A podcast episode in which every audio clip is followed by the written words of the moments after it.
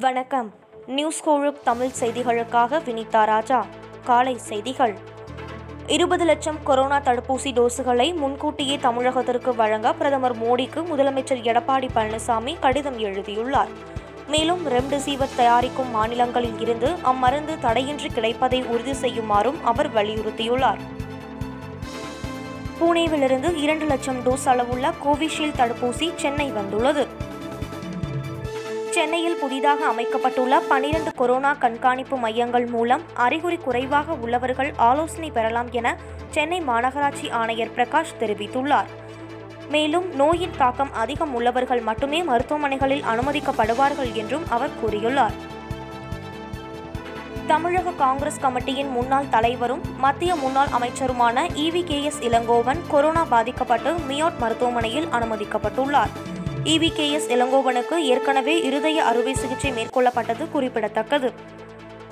மே இரண்டாம் தேதி காலை எட்டு மணிக்கு வாக்கு எண்ணிக்கை துவங்கும் என்றும் முதலில் தபால் வாக்குகள் எண்ணப்படும் என்றும் காலை எட்டு முப்பது மணி முதல் வாக்குப்பதிவு இயந்திரங்களில் பதிவான வாக்குகள் எண்ணப்படும் எனவும் மாநில தலைமை தேர்தல் அதிகாரி சத்யபிரதா சாஹூ தெரிவித்துள்ளார்.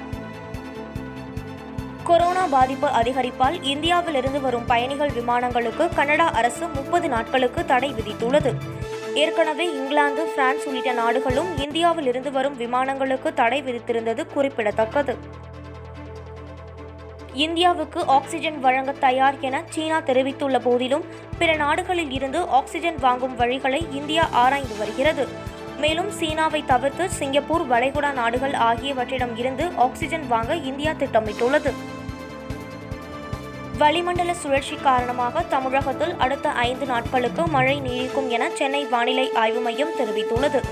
இருபத்தி நான்கு மணி நேரத்திற்கும் மேற்கு தொடர்ச்சி மலை ஒட்டிய மாவட்டங்கள் மற்றும் சேலம் தருமபுரி கிருஷ்ணகிரி ஈரோடு நீலகிரி நெல்லை தென்காசி குமரி உள்ளிட்ட பெரும்பாலான மாவட்டங்களில் இடி மின்னலுடன் கூடிய மிதமான மழை பெய்யக்கூடும் என்றும் சென்னையில் இரு நாட்களுக்கு வானம் ஓரளவு மேகமூட்டத்துடன் காணப்படும் எனவும் தெரிவிக்கப்பட்டுள்ளது.